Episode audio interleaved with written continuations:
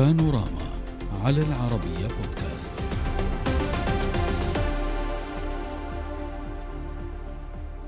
منذ بدء الهجوم الروسي على أوكرانيا سارع الغرب بفرض عقوبات على موسكو شملت قطاعات عدة منها قطاع المال والطاقة ومجالات عدة شملت حتى الثقافة والرياضة.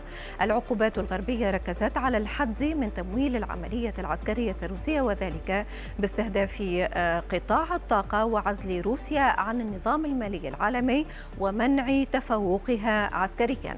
الاتحاد الأوروبي فرض تسع حزم من العقوبات استهدفت القادة السياسيين والعسكريين وحظر أجوائه على الطائرات الروسية كما فرض حظرا على تصدير التكنولوجيا المتقدمة بما في ذلك المعدات العسكرية في خطوات نسقها مع الولايات المتحدة الأمريكية وكندا ودول أخرى.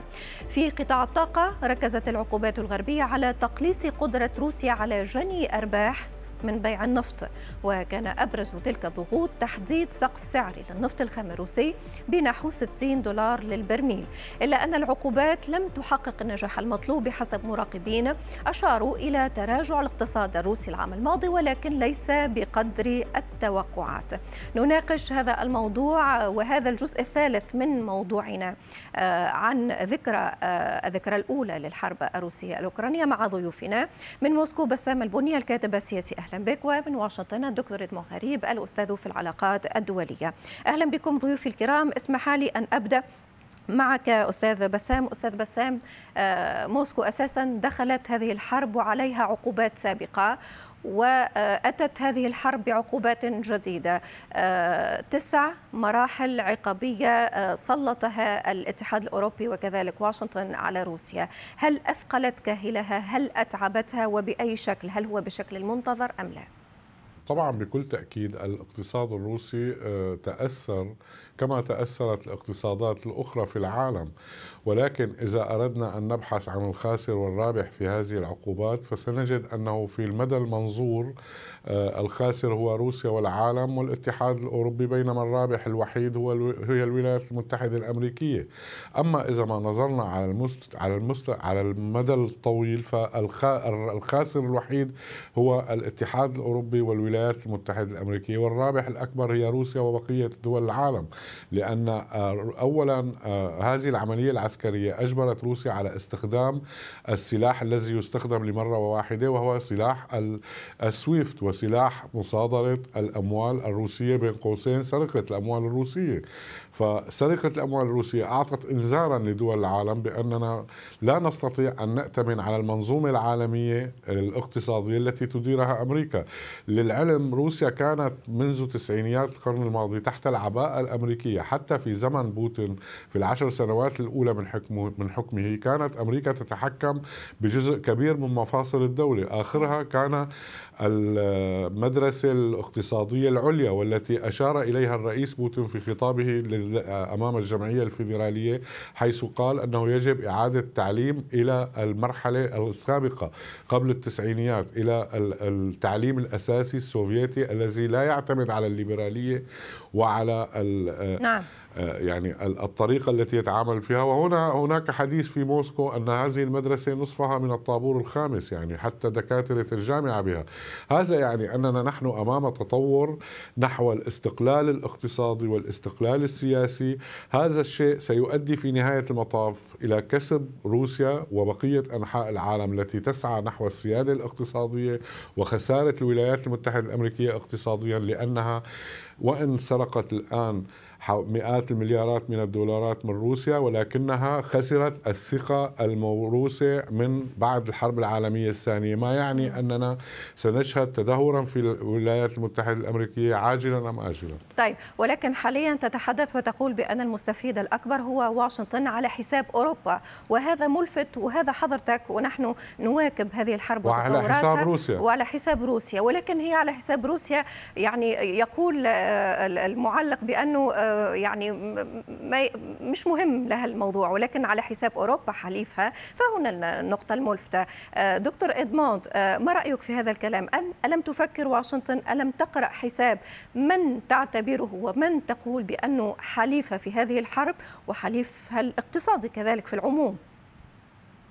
فعلا تحياتي لك وللاستاذ البني. بدون شك أن هذه العقوبات هي مؤلمة وهي مؤلمة لروسيا.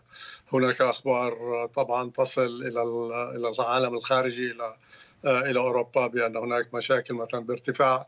اولا كلفة الكثير من المنتوجات والسلع.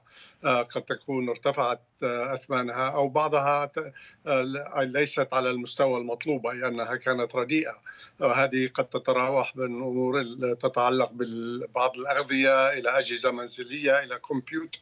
وغير ذلك. ولكن هل هذا يعني بأن روسيا قد أصيبت بالشلل أو قد انهارت كما كان يتوقع القادة الغربيين وعلى رأسهم الولايات المتحدة فأن ذلك لم يحدث. الروس نجحوا في فتح أسواق جديدة ودول كثيرة بدأت تتعامل معهم. ربما كانت في البداية دول مثلا مثل تركيا التي باعت أسلحة آه، إلى أوكرانيا. في نفس الوقت فتحت أبواب كثيرة آه، لبيع منتوجات آه، تركيا وغير تركيا لروسيا. صحيح روسيا وجدت مخارج ولكن تتفق مع ضيفي بأن هذه العقوبات أضعف الداخل الأوروبي. وهنا السؤال. سالته سابقا وسأطرح سالته سابقا على طيلة هذه السنة التي نتابع فيها التطورات ولكن سأعيد طرحه دكتور إدموند. هل تعتقد بأن واشنطن تعمدت كذلك إضعاف أوروبا من خلال آه، آه، دفعها إلى طرح هذه العقوبات التي أضرت بها فيما آه، فيما بعد؟ لا أريد أن أقول أن أن تعمدت اضعاف أوروبا ولكنها تعمدت آه، أن تعتمد أوروبا أكثر وأكثر على الولايات المتحدة آه، فيما يتعلق بعدد من المنتوجات من الطاقة مثلا الغاز أو النفط آه، وأرادت تقليص الاعتماد على روسيا. ومن هذه الناحية يمكن القول بأن الولايات المتحدة قد حققت فعلا هذه الأهداف على الأقل حتى الآن. نعم. ولكن هناك أيضا تداعيات وبدأنا نراها.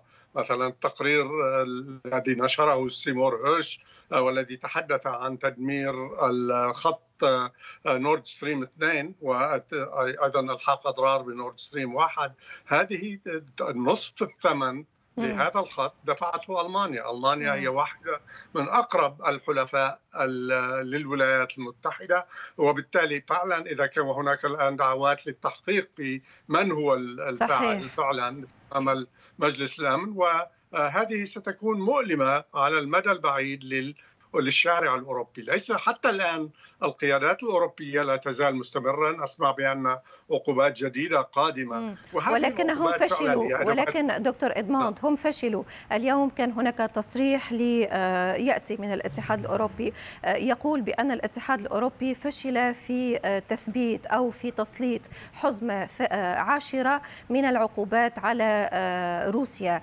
وهنا سؤال أستاذ بسام. هكذا خبر فشل الاتحاد الأوروبي في الاتفاق على حزمة عاشرة يوحي بشيء يوحي بتوتر آه، العلاقات الأوروبية الأوروبية والأوروبية الأمريكية تعتقد؟ يعني بكل تأكيد هناك خلافات في الاتحاد الأوروبي بين بينية وهناك خلافات بين الاتحاد الأوروبي والولايات المتحدة الأمريكية. فقد كانت أوروبا تعتقد أنها مدعوة إلى الغداء فاستكتشف أنها هي الغداء نفسه. هذه نقطة. النقطة الأخرى دعيني أذكر بأن الولايات المتحدة الأمريكية عندما كان الكساد الكبير في في بداية القرن العشرين خرجت من أزمتها الاقتصادية من خلال الحرب في أوروبا. اليوم الولايات المتحدة الأمريكية لديها يعني عجز اقتصادي ولديها أزمة اقتصادية تتأثر في كل الكرة الأرضية وتريد الخروج منه على حساب توريد الغاز المسال إلى أوروبا ورفع آه، نفقات التسليح في أوروبا.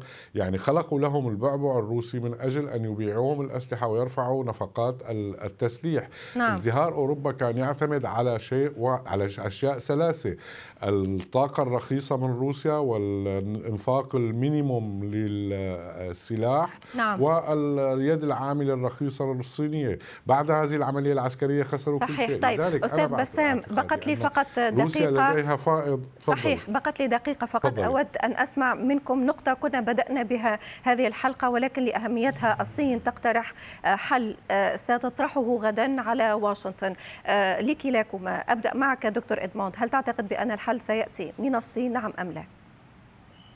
لا أعتقد أن الحل الآن قادم من الصين لأننا لا نزال بعيدين عن أي حل حقيقي نعم. ولكن الكثير على ما يجري على أرض المعركة. نعم بسام أيضا لا قد أعتقد أن هناك حل. سيتم تنفيذه.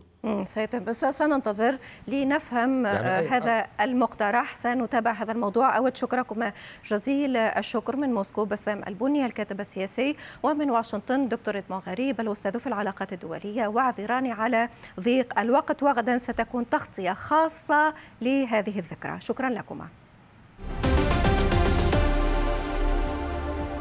بهذا نصل إلى نهاية بانوراما لهذا المساء. خصصناها لعشية الذكرى السنوية الأولى للحرب الأوكرانية الروسية. شكرا على طيب المتابعة والسلام عليكم.